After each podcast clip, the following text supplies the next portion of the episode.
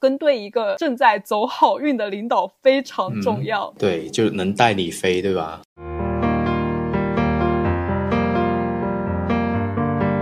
发际线太高，我就想去给他弄一下。嗯，我弄完。发际线，我的额头就变窄了，这会影响我的财运吗？我感觉会影响你的智商。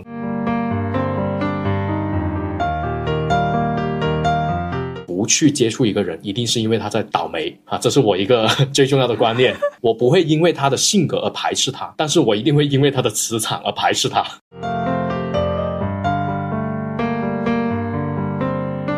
欢迎收听《学门有你科学搞学》，这里是伊曼。我是十三，我们今天的主题呢是职场识人术，职场识人术。你看，你看，我就说吧，今天聊的这一个主题来讲的话，根本内容不是问题，就跟这个主题对我而言就是一个表达的考验难题。职场识人术，嗯，对，我们今天主要通过面相、手相、头像，或者说别的其他的奇奇怪怪的方式，可以让我们在职场的时候更快的去了解领导。领导很重要啊。以我个人的亲身体验来说，我是会觉得作为一个打工人，自己的能力很重要嘛。但更重要的可能就是说，跟对一个正在走好运的领导非常重要。对，就能带你飞，对吧？找到一个对的领导，可以让我们少走很多的弯路。嗯，没错我就。差说，我就差要说少奋斗十年，什么鬼？你又不是找金主爸爸，你只是在找领导。看缘分了。有些领导真的是可以让你少奋斗十年。但是在做今天这个节目之前的话，我们可能是要先去明确两个前提哈。第一个前提就是千万不要用玄学去判断你要不要进这一家公司，我们只是在用这些技巧来辅助判断面试我们的这个人，或者说在跟你谈话的这一位领导，他是不是啊、一个值得去跟随的一个领导。第二个前提就是我们是在做经验的分享，就希望各位听友们呢是可以辩证对待的，不要说盲目的把我们当成是权威或者说是公式，就是我们说什么，哎，我们就按照这个点来来用哈。因为我的经验还有阿曼的经验的话，仅限于我们各自所处的行业，比如我是建材行业，然后他是互联网行业，那我接触到的大部分的领导啊、老板啊，都是那些开工厂的、工厂的管理层、开门店的那些老板哈、店长这一类的角色。其实我刚才想了很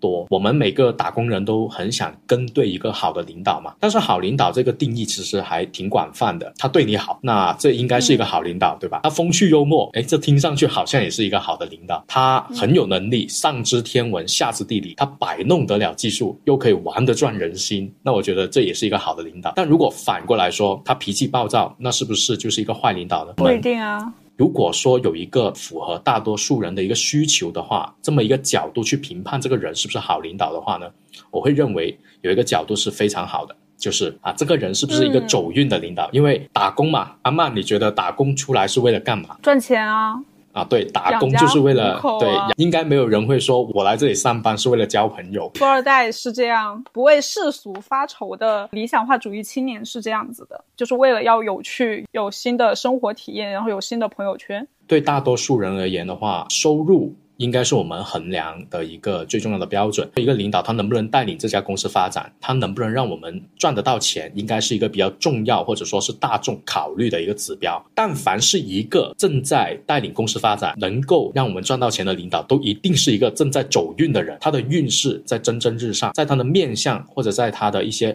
身体的各方面的磁场，都散发出了一个飞黄腾达的一个人。我面试的时候，我被领导喊进去聊天谈心的时候，我就会在。这些时刻去重点关注他最近是不是在走运。如果他是一个走运的人，那他说什么我都可以加分；如果他是一个正在走霉运的人，他可能所有的决策都应该是一个不太好的决策。在相学的范畴啊，大家要注意一下，相学可能是说面相，也可能是说手相啊，甚至是头像，其实也可以哈。就是在这个范畴里面，我们怎么样去判断一个领导他有没有走好运呢？阿曼，你是做互联网运营的，那我想问你在建立一个自媒体账号的时候，如果你想把这个账号做起来，你的方法是什么？首先是你要先判断你要做的这一个行业它是不是有市场。那像有一些是完全没有人做的，说明这个市场份额非常小。那你怎么知道你可以做起来？如果说又是很多人做的，你竞争是非常大的，那你要去选择一些可以切入的角度。当你分析完行业前景之后，第一步就是要去找对标账号嘛，全方位的去分析他们做得好的原因。那其实市面上应该是有同类型的可以对标的一个账号出来，然后你通过它，你就可以建立说，哦，原来我要做到这个程度，我大概率就是一个好的账号。这个方法也能放在相学去判断一个人是否走运上面。比如你要去面试一家牛肉店。八合里，你要去八合里上班，然后你要看这个八合里的店长他是不是走运的话，那我认为最直接的方法就是你先去其他八合里看一下那些很旺的八合里的店，他们的店长是长什么样，或者说他们的店长散发出一个什么样的磁场。你就从他身上就可以建立出，哎，这个人他正在走运。那有没有一种可能是这个八合里他是不是天天排队啊？他是天天天排长队，然后满座，那生意就很好啊。我的意思是说，你可以通过同类型那些正在走运的人，在他们身上先去观察，然后建立出一个感觉。你要看一个人是否走运的话，气色还有那个他的一些眼神，是我们最重要的判断嘛。但很多人就是说，哎，我怎么样去看气色啊？我怎么样去看眼神啊？这些就是感觉啊。就你在你在看很多书的时候，他所描述出来的东西都不如你去看一眼。那在市场上面的话，你完全可以很直观的去找到走运的人，因为他赚不赚钱，在行业里面大家对他的口碑如何，可以观察得到的嘛。这是一个很客观的事情，你就记住他。哎，这个人他在在行业里面好像最近发展还挺猛的，你记住他，记住他的那个眼神，记住他表现出来的气质，用它来对标你去面试时候的老板，或者你现在正在打工的那个主管，以此来进行一个对比的话，其实你就很快就能知道哪一个更好，哪一个更差，这样子你就能够建立了。那这么说的话，你就已经观察了很多的样本啊，你可以稍稍的概括一下正在走运的人他可能长什么样。我是做建材行业啊。所以我面对更加多的都是那个实体行业的一些老板，比如说开门店的，只要是开门店做的比较好的，我会发现他们的面相里面都有一个特点，中庭这个位置，我们的。脸是分成三庭嘛，发际线到眉头啊，眉毛对眉毛的那个位置是我们的上庭，是十五到三十岁。在我们的眉毛到鼻尖这个位置的话呢，是我们的中庭，是主管一个人三十到五十岁，也就是中年时期。鼻子往下到下巴。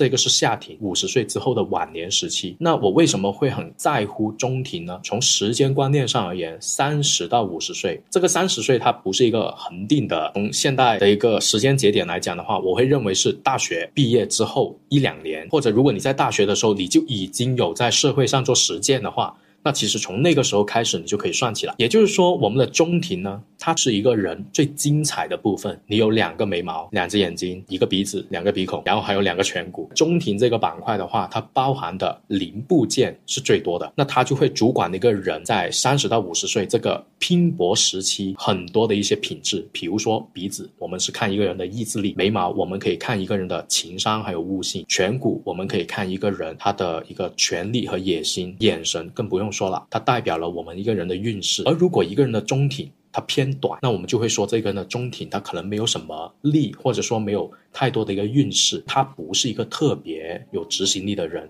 这是在中庭这个板块能判断出来一件事情。如果我们要去判断一个人，一定要去重点观察他的中庭这个板块是不是好的，特别是鼻子、鼻梁可以看得出他的意志力；鼻头我们可以看这个人他的心性状态有没有包容心啊，脾气好不好啦，能不能沉得住气啦。其实可以从。鼻头来看得出来，如果是一个领导的话，你想他作为一个管理者，其实他是需要非常坚定的意志吧？如果比你还容易崩溃，整天哭泣泣的话，那那我觉得这个人应该成大事应该是很难嘛。第二个小技巧就是看这个人他说话时候的表情，很多人啊陷入一个误区，我要看他静态的那个样子，不说话的时候他的眉毛是什么样的，他的鼻子如何，耳朵如何，嘴巴如何。但是呢，其实一个人他说话时候的那个动态的表情也是能够体现出一个人的一些性格，也反映出了他的一些当下的情况的。一个人在表达的时候，他的面部表情很精彩，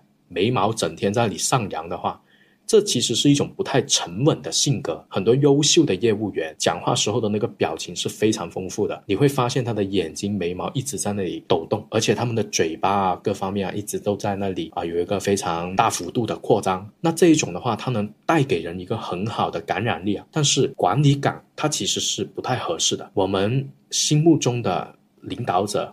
应该都是那种特别沉稳的性格，这才是对的吧？啊，当然这个是非绝对哈，有一些领导他可能就是魅力型的人格，他就是当精神领袖的，他的岗位是需要特别张扬，性格放得开，比如说销售总监这样子的一些角色，他是需要这个人面部表情丰富才能感染客户嘛啊，所以还是要具体问题具体分析，我们要根据自己的那个岗位去判断。阿曼，你也出来工作这么久，对于一个领导。的一个判断的话，你有没有你自己的想法？有好几个阶段的变化。之前有提过，我的第一份工作是做外贸业务的，公司的话主要是卖设备硬件，老板主要是负责技术这一块，比如说公司的网站搭建啊、海外站的广告投放、产品售后的技术工程问题，他都可以一手解决，就很厉害。老板娘 Niki 的话，主要就是负责业务这一块嘛。我刚进公司的时候就什么都不懂，Niki 呢，他其实扮演了一个师傅的角色，就手把手的教，从回复客户的邮件怎么写，报价单怎么做，不同国家的海运物流代理怎么去找，怎么砍价，怎么跟单，售后问题怎么解决，以及说客户来实地看场的话怎么接待，从客户开发、客户管理、客户维护都是手把手教，就特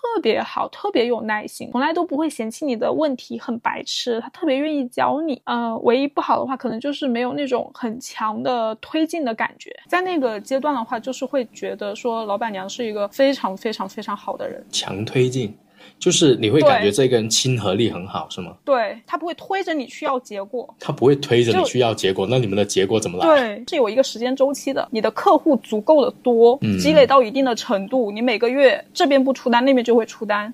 哦，所以他的他的性格的话，也可能是跟当时的行业是有关系的。他有一个非常明显的淡旺季时间点，但是我当时我不懂，过了一年之后，我在淡季的时候我就沉不住气，然后就觉得对，没错，觉得太慢了。所以你是不喜欢随心吗？啊，你不能这么说，因为还小嘛，没有经历过嘛。我会觉得说，别的领导都会有那种很强的目标导向去做执行的这些东西，会去给你去规定很多的目标，你要去做嘛。明白。只是说现在回想这个学徒的阶段是这样的一个领导是非常。重要的，他非常的细致，手把手教你很多的东西，而且很有耐心，非常有包容心。你现在能回想起他的一些面相特征吗？嗯，他是个圆脸，眼睛大大的，他很喜欢笑。他的鼻梁不是特别挺，但是他的鼻头很有肉。你刚才一说到脸型是第一个最关键的地方，我们在做面相判断的时候，一定是从大到小的。这个从大到小的一个思路就是说，先看一个人的体态，看完一个人的体态之后，再看他的脸型。看完他的脸型之后，再慢慢的深入去看他的每一个五官的零部件，不管是我们的面相还是风水都一样，都是从大到小一步一步的往前推。你的那位领导啊，就是当时的那位老板娘，她是一个圆脸的。对，圆脸的话，其实就是五行为水。那五行为水的话呢，它主要讲的就是圆润，或者说是有包容。那当然土跟水它其实都有包容的，但土的那种包容，它其实更加的有威严在里面，就更加沉稳一些。圆脸那种的话，第一个亲和力，第二个的话包容心。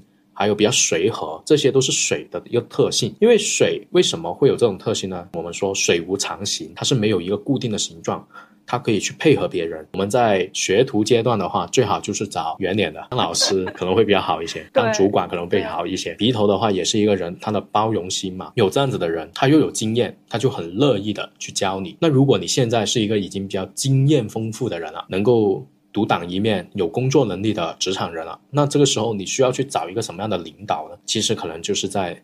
脸型上面偏方刚的那种，就那个你会觉得他棱角分明，或者说你会觉得他脸型是偏方一点的，这种是金型脸啊，金型。这些其实它会给你带来比较大的压力。当你已经有了能力魄力的时候，可能就需要人给逼着你往前走。那除非你说啊，我自己就可以，那也行，那也无所谓。我们还是要得明确自己想要什么。火型那一般就是脸红嘛，它其实不是那种脸型上面就是满脸通红，这些通常会比较急性子。如果你是一个磨磨蹭蹭的人，你想改变一下自己的话，你可以找一下这样子的领导，用他的磁场来带你前进。其实领导有的时候你没得选的哦。啊，对，当然了。大多数打工人在领导这方面往往是没得选的，除非说我熬走我的老板。等一下，除非我老板先于我走。这个逻辑听起来怎么有点怪怪的？熬走了老板，那谁来当老板？别的人来当老板啊？那你仍然是没得选的。所以说，当你面对不同的老板的时候，你可以有一些什么样的策略，可以更好的跟他相处？走啊，选择大于努力啊。就跟我们选房子一样啊。就我个人认为，最好的方法就是你你去面试一个嘛，对吧？你去认识一个人嘛。你觉得说很难，或者说很难找到合适的，那是因为你见的工不够多，你拿到的 offer 不够多。我总觉得你这个说法哪里怪怪的。啊，多点有的时候多点出去面试一下啊，了解一下这个市场的变化，也是一件好的事情。就跟租房子一样，是吧？啊，每半年就搬一次。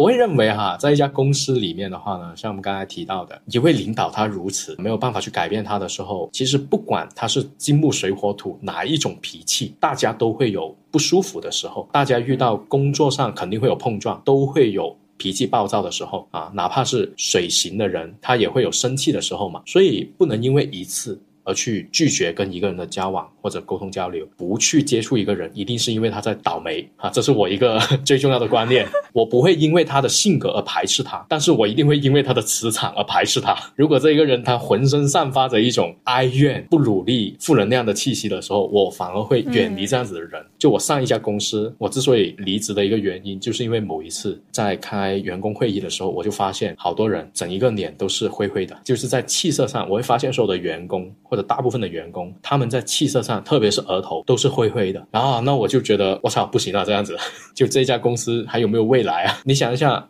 所有的业务员哦，都是这样子的一种气色，就相当于谁都混得不好。那谁都混得不好的话，第一个最严重的问题，有可能是公司的业绩会出问题。第二种情况就是公司应该是内部制度上面有问题，导致了他们气色出现了动荡，或者说出现了运途不济这样子的状态。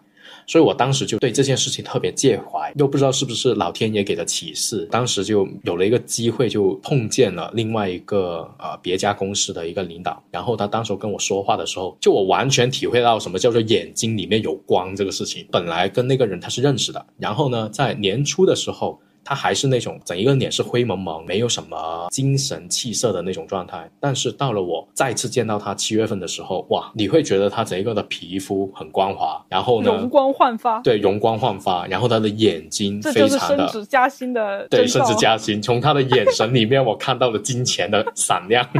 没过多久，我就跳去他们公司了。然后果然也过得挺舒服，挺开心哈。这里面可以再给大家一个简单的小判断，就怎么样去看一个人有没有走运。其实还有一个判断哈，我们刚才说眼神很关键，对吧？然后那个气色也很关键。那其实，在眼睛方面的话，还有第二个方法，就是看这个人啊。他在跟你聊天的时候有没有直视你？就他能不能盯住你的眼睛？这其实在我看来是一个非常重要的职场的一个小技巧啊！包括我自己现在也一直在要求自己这么做，在跟别人聊天的时候要勇敢的。去看对方的眼睛，然后你不要移，你不要移动，不要把你的眼睛挪开。这其实是很锻炼一个人的心态还有定力的啊。说话的时候，你去这么盯住一个人的话，在我看来哈，他其实是一种很自信还有坦荡的体现啊。当然不排除对方是想吼住你啊，也有这种可能，但是也是体现出他的一个对自己的自信嘛。他觉得他能够 hold 住你的一个状态嘛。哇，你这么说，我突然间想起我上一次跟我们副总吃饭，他跟我聊天的时候，他眼睛就一直看着我。你会觉得怎么样？有压迫感。就是我们聊着聊着，可能说这个话题结束了，嗯，我们两个对视，我们俩都没有说话。然后每每这种场景都是我先把我的眼神挪开，哦，我也不知道该怎么办，就突然间那个气氛就尬在那，然后我就开始笑。那主要是很尴尬，因为你们都没没话聊了，你为什么还要盯住他？不是，我是觉得他可能。他可能是在想要说什么，或者说是在想一些东西，或者怎么样，我不知道。但是我的话题确实结束了。他在想怎么回答你，或者说这个人他到底在说什么？不至于，不可能，不可能。突然间想起来说，他也有这样子的好习惯。嗯，但是对我而言的话，就我会以以此来判断一个人他是否在走运。这是我觉得是比较重要的一个小技巧吧，它可以去锻炼我们的一些职场上面的气势啊，或者说我们这个人，就我们通过一些行为去改变我们的磁场。然后你在说话的时候去盯住人家的眼睛，不去挪开它，真的就像我刚才说的，它是一种自信还有坦荡的体现。啊，你足够的光明正大。我又想起来一个小技巧，就之前好久以前面试的时候，你要去直视你面试官的眼睛，如果你觉得你做不到，你可以先看着他的鼻子。嗯，也行，好像也可以，这些都是一些锻炼的方法嘛。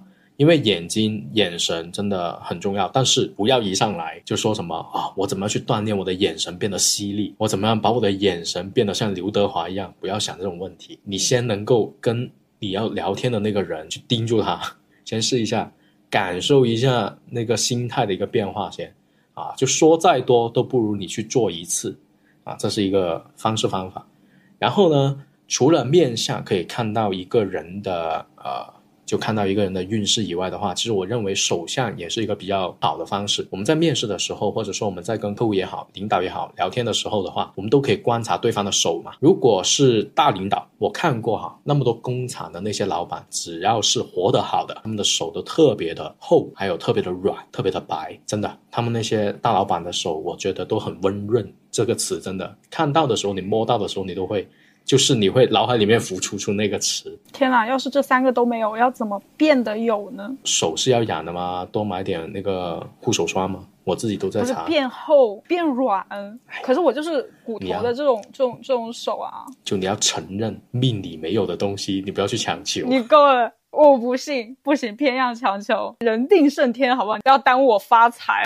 就是你没有这一个要素不重要啊，发财的那个特征在。身体上面有那么多的说法，你为什么偏要去纠结一个手的问题呢？因为你刚刚聊到这个，嗯，女性的话我也跟你讲过啊，女性走运一定是皮肤变好啊，那个变白，然后又明润啊。不好意思，你好像也没有，你有伤害到我。对于女领导来讲的话，直接看皮肤，这是一个。最好的判断，一个女领导她值不值得跟，或者说她是不是在走运的话，你就看她的皮肤是不是光滑，是不是有明亮，你就可以判断这个人她的生活是不是游刃有余的。如果她符合刚才说那些啊，又白，然后又水嫩，你会觉得皮肤有光泽的话，这个女性她肯定对她的生活、对她的工作是比较的游刃有余，特别是在职场上面，你能看到这样子的人一定是宝藏。啊，没关系，我们继续来。所以，我们一定要去调整好我们的作息，早睡早起，养好你的皮肤，多做护肤，多做护手霜。觉得白这个事情可能真的是相对而言的，像有些人的皮肤，它的肤质本身可能就是黄，它没有办法做到那种白里透红的那种雪白。我觉得那是非常难的。只是说不要长痘，不要有太多的斑，然后有很多的坑坑洼洼的东西在脸上。这就已经战胜了百分之八十的人了。嗯，对，就皮肤的本身的那个脸部，你会觉得是舒服的一个点先嘛？嗯，花了大价钱去治痘，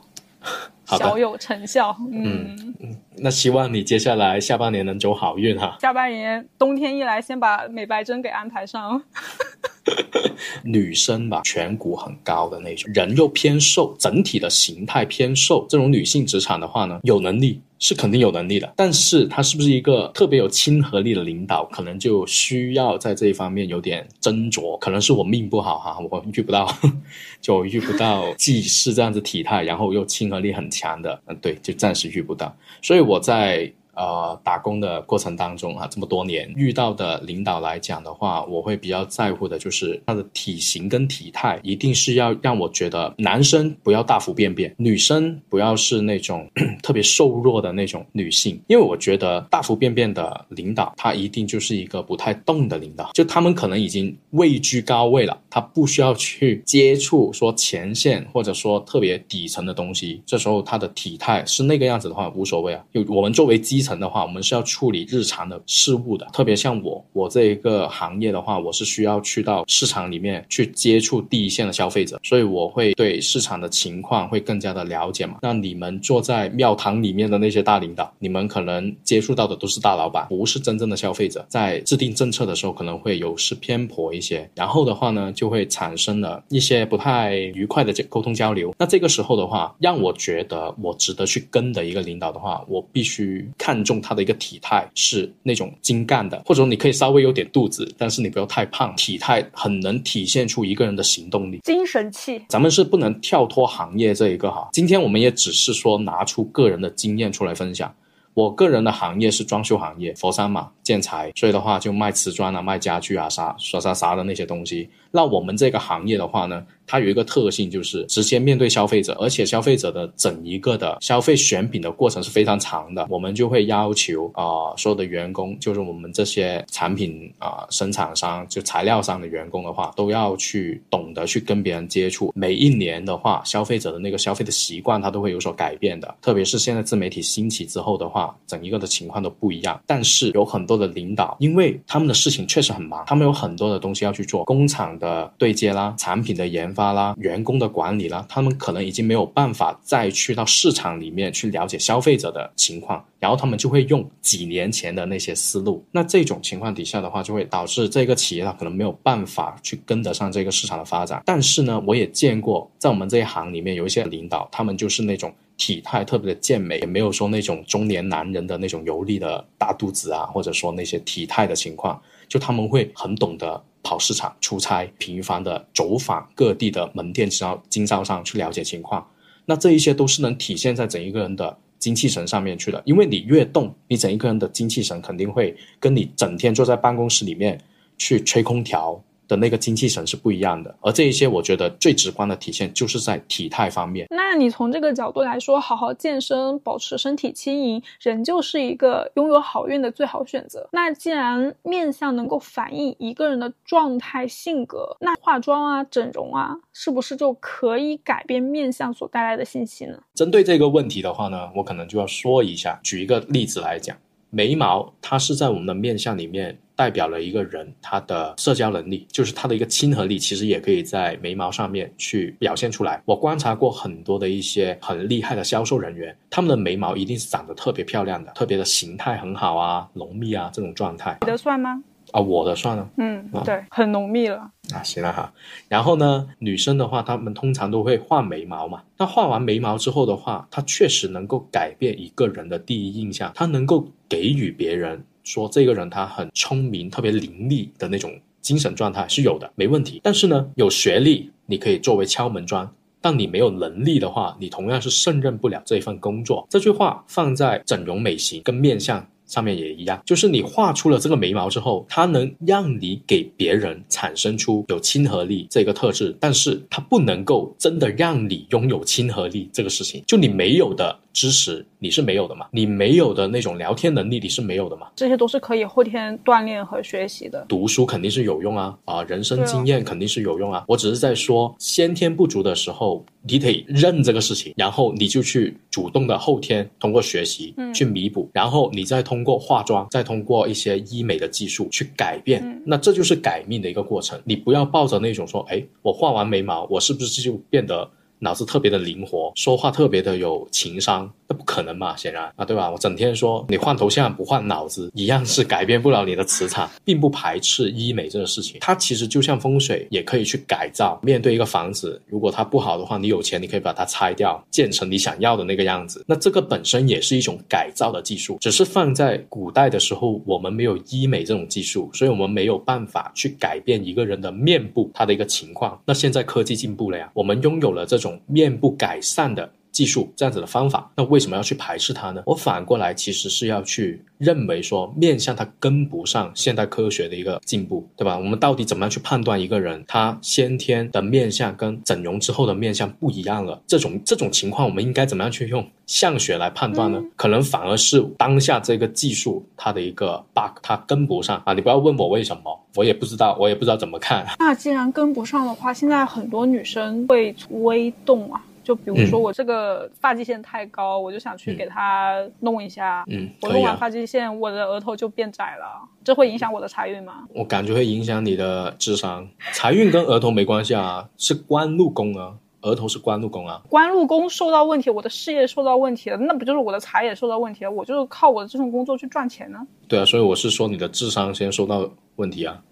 啊，对啊，你处理工作的能力不是你的智商，还有你的格局、智慧、思维状态吗？你竟然在一本正经的跟我说这么，你会变蠢是吧？我我对我刚刚以为你是又是在开玩笑，开你那种直男型的玩笑，说我的山根比较低，然后我希望它可以更挺拔，这样的话我的财运可以更好。我的这个两颊这一边它其实不够不够隆起，对吧？所以它就不能够去很好的辅助我的这个鼻子这个财帛宫这一块。那我也可以打一些东西填进去，更丰满一些。到底医美它会不会改变我们的人生运程？这个事情，我其实真的没有办法去给出一个明确的答案。当你有这个想法的时候，我觉得是好的，因为你意识到这有可能是你的一个缺陷，你的一个弱势。比起花钱医美，还不如把钱花在自己身上。去做一个投资，去做一个增值，真的去改善你自己。譬如我们都说鼻子它是一个财帛宫，看一个人有没有钱是要看他的鼻头还有两个鼻翼。那你发现你自己的鼻头跟鼻翼可能不太丰隆的时候啊，那不意味着你的财运不好啊。你要把钱花到学习理财方面啊。眉毛是看一个人的情商，去看一个人的悟性还有智慧。那你发现眉毛比较暗淡，呃，不是暗淡，就比较那个。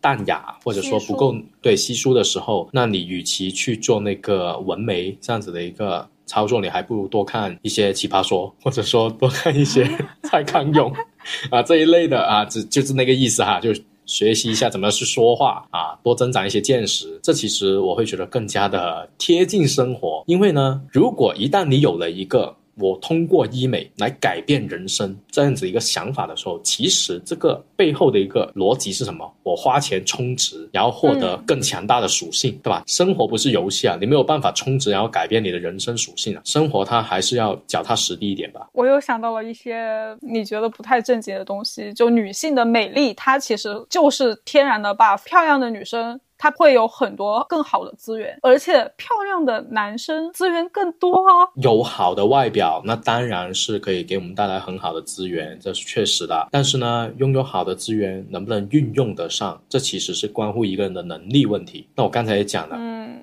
外表它只是一个学历，它不代表你的能力，对吧？有那个钱做了那个医美之后，你还要再花时间去修炼内功，这才是王道，或者说这才是正确的办法。你因为这个好的外表拥有了好的资源，你还更需要有一个好的能力去获得，或者说去维护。去利用发挥这些资源才对啊啊！不可能说钱来了不用弯腰就能捡，怎么样？你有魔法能够让那个钱飘起来啊？让边上的人帮我捡一下啊？好像也行 啊！来，然后回到我们今天这个职场的。话题刚才有讲到，就是面相讲完之后，其实我们可以再聊一下手相这个事情。手相的话呢，我一般会重点去看什么呢？大拇指。在手相学里面的话，大拇指它是决定了一个人他的意志力，它其实就跟鼻子一样，只不过面相跟手相的一个区别是什么？面相是我们呈现出来给别人的那一面，而手相其实是一个人的内在。你可以把它理解成是面相是他说的话，手相他做的事啊。就有一些人他可能说比做要好，有一些人可能是。做比说要好，所以如果我们去看一个人手相的时候，我会把解读是放在了他的一些行事风格上面。而行事风格里面的话，作为一个领导，我觉得最重要的其实就是他对自己的坚持。这个决策是对的，我要坚持下去。现在遇到的困难没问题，我可以把它克服掉。这一些都是从大拇指。上面就可以看出来，就你的大拇指一定要是有力的，是偏大的，然后要长的。这个长呢，不是说长到跟中指一样长啊，那不可能啊，怪物啊。那个食指不是有三节吗？最上面的叫上中下，好不好？这样子来判判断嘛。从上到下，我们的大拇指要在食指下节的中间啊，要超过它的中间，超过它的一半。这样子的话是及格的，或者说是偏好的啊。如果是太小。小过他的话，那这个人他一般是一个比较跟随别人的人，因为他没有自己的那个，不是说他没有主见，而是他对于自己想要的东西，他不会去坚持。可是两个长短好像不太一样。如果是真正要去细分左右手的话，我的经验哈是左手是先天，右手是后天。这个先后天的。区别是什么呢？就是当一个人意识到自己想要什么，他的人生想怎么走的时候，你就开始往右手去走了啊。但其实没有一个明显的年份的过渡哈。我们都是说，呃，其实什么时候呢？一般是三十岁左右吧，因为三十而立，就你知道自己想要什么样的人生的时候，你就慢慢的。去活成你的右手，在这之前呢是左手，所以我们会说先后天这样子去论。所以在看一个领导在聊天的时候，我就会特别观察他的大拇指。那如果在同事上面啊，有一个啊职场以外的小知识哈，如果你是想要跟一些人聊天聊得特别的风趣幽默啊，就这个人他你觉得他很懂社交，那他们的小拇指一般都特别的。长，或者他们的无名指一般都特别的修长，因为呢，小拇指是判断一个人他口才还有他的一个表达能力，然后无名指是看一个人的魅力，看一个人的气质。他有没有亲和力，这一些都是可以去做一个判断的。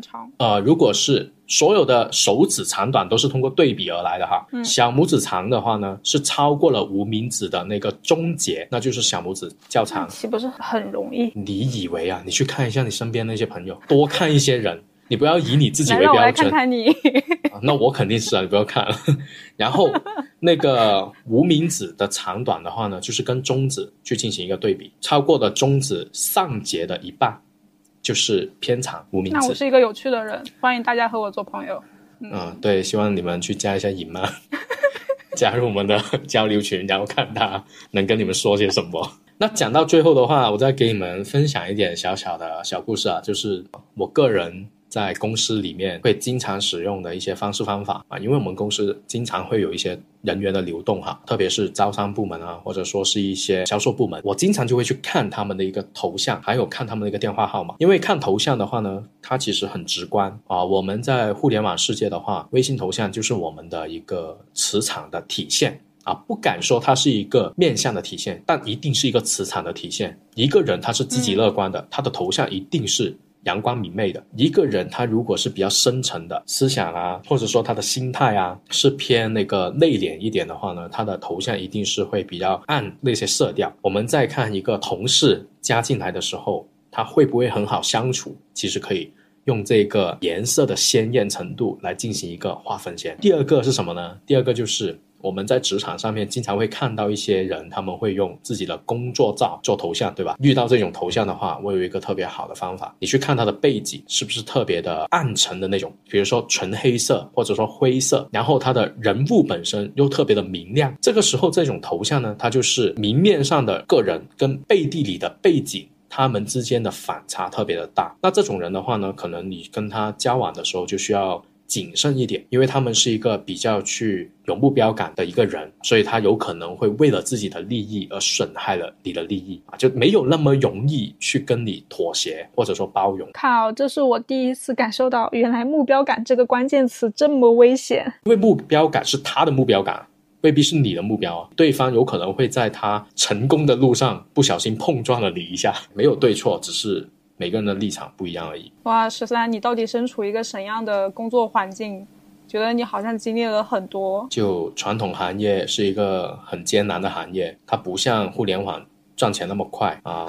我们传统行业利润又低，每个人整天又在那里勤勤恳恳，所以的话就会有很多的一些龙凤大戏可以看啊。每一家公司很多的那些职场的斗争，想吃瓜。想吃瓜，你下次开一期关于玄学博主是怎么看待 职场斗争的那些事。我试过有一次在啊公司开经销商年度会议的时候，我就开了一个纸张盘来预测这个三天的会议会发生什么事情。我记得当时候就看出一个情况是说会有突发事件。我当时是做那个后台的控场，做了很多的准备，也排练了很多次，结果最后就没想到领导在上面讲话延迟了。就我觉得人。才是那个最大的不可控因素，根本就跟我的那些后台准备无关。他一个人把一整个上午用完，把我所有的流程。全部拖到后面，所以偶尔就会用这种所谓的超前点播的方式去看。我时不时都会在公司面临一些情况的时候，就用这些小技巧、小方法嘛。啊，新同事入职，看一下他的手机号码，这是不是一个很好配合的人？跟头像一样，手机号码也是能够体现出一个人的磁场。他这一段时间的一个行事风格，通过手机号码是可以看得很准。他这一段时间的一个运势，还有他的心情状态的话，看头像是非常的方便的。也不能说是让我的职场更加的风生水起，但可以为我平凡的生活带来更多的乐趣。果然是不一样的技巧，但手机号它一般会用很久。哎，知道有一些朋友他是从初高中有了这个手机号之后就一直用到现在的。对啊，所以我刚才有在讲啊，手机号码是看一个人的行事风格，他用的时间长嘛。所以它会形成你的习惯。而微信头像有的时候我们是隔一段时间就会换，所以我会说微信头像是看一个人的运气状态如何，它是一种不同的解读。要是我天天换头像，你就看不懂我了。就你是一个多变的人，你的生活处在了一个比较不稳定的状态，这种情况呢，你沉不下心。一个人沉不下心，磁场不稳定的话，也赚不了钱。我听懂了，一般情况下频繁换头像都是因为失恋啊、单身啊这种很多 emo 的东西啊。男人耽误我们赚钱。对你想的太多的时候，就会干出这些。就像是我们情绪很激动的时候，或者说心情很不舒服的时候，听歌你也听不进去，我们总会切歌。不同的玄学技巧。它其实会对应不同的解读范围，这也是我一个比较重要的观念吧。因为我们不能说用一套方法去看所有的事情，这肯定是不科学的，或者说这肯定是比较艰难的。问题就在于我们怎么样知道每一个技法它的尽头在哪个地方。刚刚的聊天过程中提到了一些医美的关键词，这里并不是鼓吹大家要去做医美啊，医美的后果有好有坏，反正我们不承担任何的责任。动一些比较关键的地方，比如。动鼻子，最后到底会不会好，说不准的。因为医美就是一个无限循环的氪金游戏，动一次就会一直想去弄，就大家谨慎一下。那我们今天就到这里啦，欢迎在评论区分享你身边正在走好运的人他们的面相特质，我们一起交流学习呀。另外，玄门有你的风水行暖小课和奇门号码小课的内测班已经开始接受报名啦。此课程主要是面向风水小白，十三老师全程都会用听得懂的人话进。授课，咱主打的就是一个即学即用，性价比特别高。对居家风水和电话号码解密感兴趣的同学，可以移步玄门有礼公众号了解更多。也欢迎你在节目简介中添加伊曼我的微信，加入听友群。希望有缘分可以认识你，拜拜。